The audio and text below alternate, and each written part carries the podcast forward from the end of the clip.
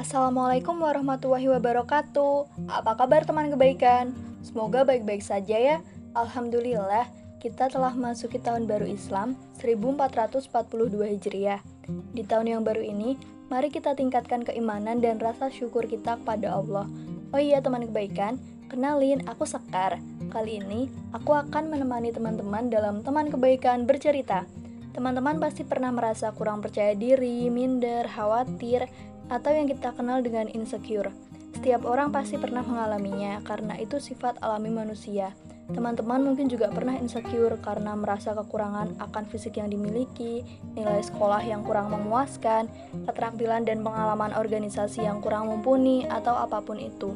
Teman-teman tahu nggak sih, ternyata Nabi Musa juga pernah insecure loh. Namun, beliau memiliki cara untuk bangkit dari rasa insecure-nya. Yang pertama, mengakui kekurangan diri sendiri. Nabi Musa insecure karena kurang lancar saat berbicara, yang disebabkan adanya perbedaan bahasa di wilayah Firaun dan wilayah Nabi Musa dibesarkan. Padahal, beliau seorang pendakwah. Hal ini tentu sangat mengganggu beliau. Atas kekurangan ini, beliau menyadarinya, kemudian berusaha bangkit dan terus maju tanpa lari dari masalahnya. Yang kedua, mengabaikan perkataan negatif. Dalam surat Az-Zukhruf ayat 52 yang berarti, Bukankah aku lebih baik dari Musa yang hina ini dan yang hampir tidak dapat menjelaskan perkataannya? Ayat tersebut menggambarkan Fir'aun sedang menghina Nabi Musa, tapi Nabi Musa tetap sabar, mengabaikan perkataan Fir'aun dan pantang menyerah.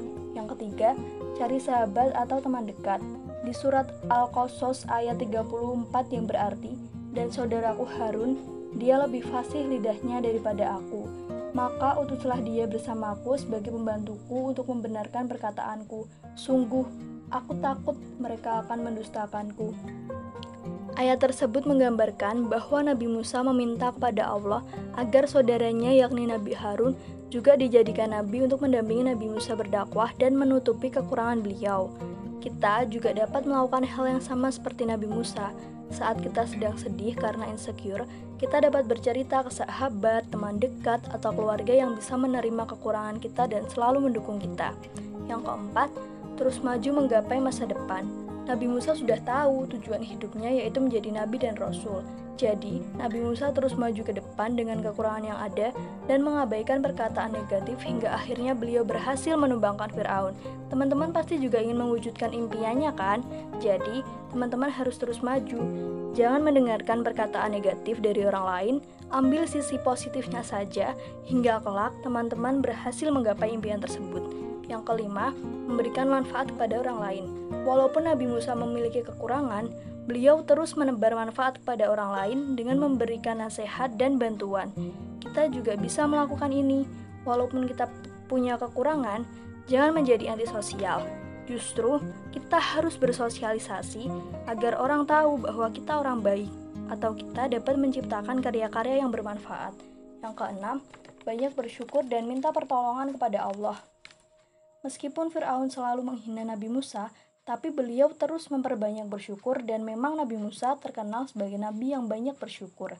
Beliau berdoa seperti dalam surat Toha ayat 25 sampai 28 yang berarti dia Musa berkata, "Ya Tuhanku, lapangkanlah dadaku, mudahkanlah untukku urusanku, dan lepaskanlah kekakuan dari lidahku, agar mereka mengerti perkataanku."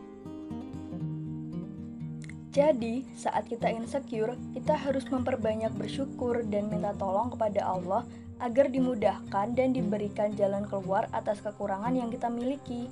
Bersyukur juga banyak keistimewaannya loh. Yang pertama, bersyukur merupakan sifat para nabi dan rasul. Rasulullah tentu orang yang rajin bersyukur. Kita katanya ingin surga sama Rasulullah, jadi harus banyak-banyak bersyukur ya. Yang kedua, bersyukur itu ibadah. Ibnul Qayyim berkata, syukur ditunjukkan dengan lisan seperti mengucapkan Alhamdulillah, melalui hati yang meresapi kebesaran Allah, dan melalui anggota badan yang selalu patuh dan taat kepada Allah. Yang ketiga, nasihat cinta Rasulullah kepada Mu'az bin Jabal. Rasulullah pernah memegang tangan Mu'az kemudian berkata, Wahai Mu'az, demi Allah, sesungguhnya aku mencintaimu. Sungguh aku mencintaimu. Aku ingin memberikanmu nasihat, wahai Mu'az. Janganlah engkau tinggalkan saat Janganlah engkau tinggalkan saat di penghujung sholat yaitu doa.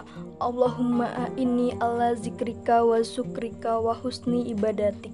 Doa tersebut merupakan doa agar rajin bersyukur yang artinya Ya Allah, tolonglah aku dalam berzikir, bersyukur, dan beribadah dengan baik kepadamu. Jadi teman-teman, mari terapkan cara-cara Nabi Musa untuk bangkit dari rasa insecure dan jangan larut dalam kesedihan ya. Sekian cerita dari aku, mohon maaf apabila ada yang kurang berkenan. Semoga bermanfaat dan terus semangat ya. Ubah insecure, perbanyak bersyukur, dan jangan lupa jurus tandur. Maju terus pantang mundur.